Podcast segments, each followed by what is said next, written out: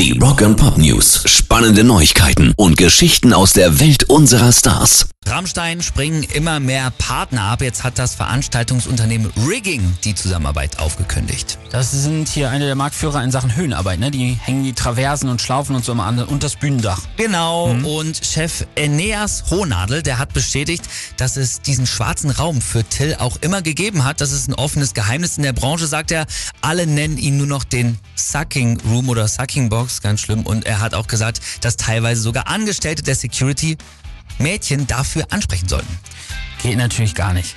Ja, findet er auch, hat deshalb ganz deutlich Folgendes gesagt. Wir distanzieren uns als Unternehmen von der Band Rammstein.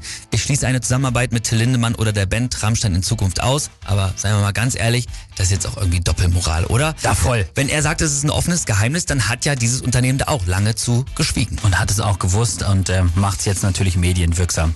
Ist auch nicht geil, hast du absolut recht. Rock and Pop News. Noch in diesem Jahr wird ein nagelneuer Song von, Achtung, den Beatles rauskommen. Wie bitte?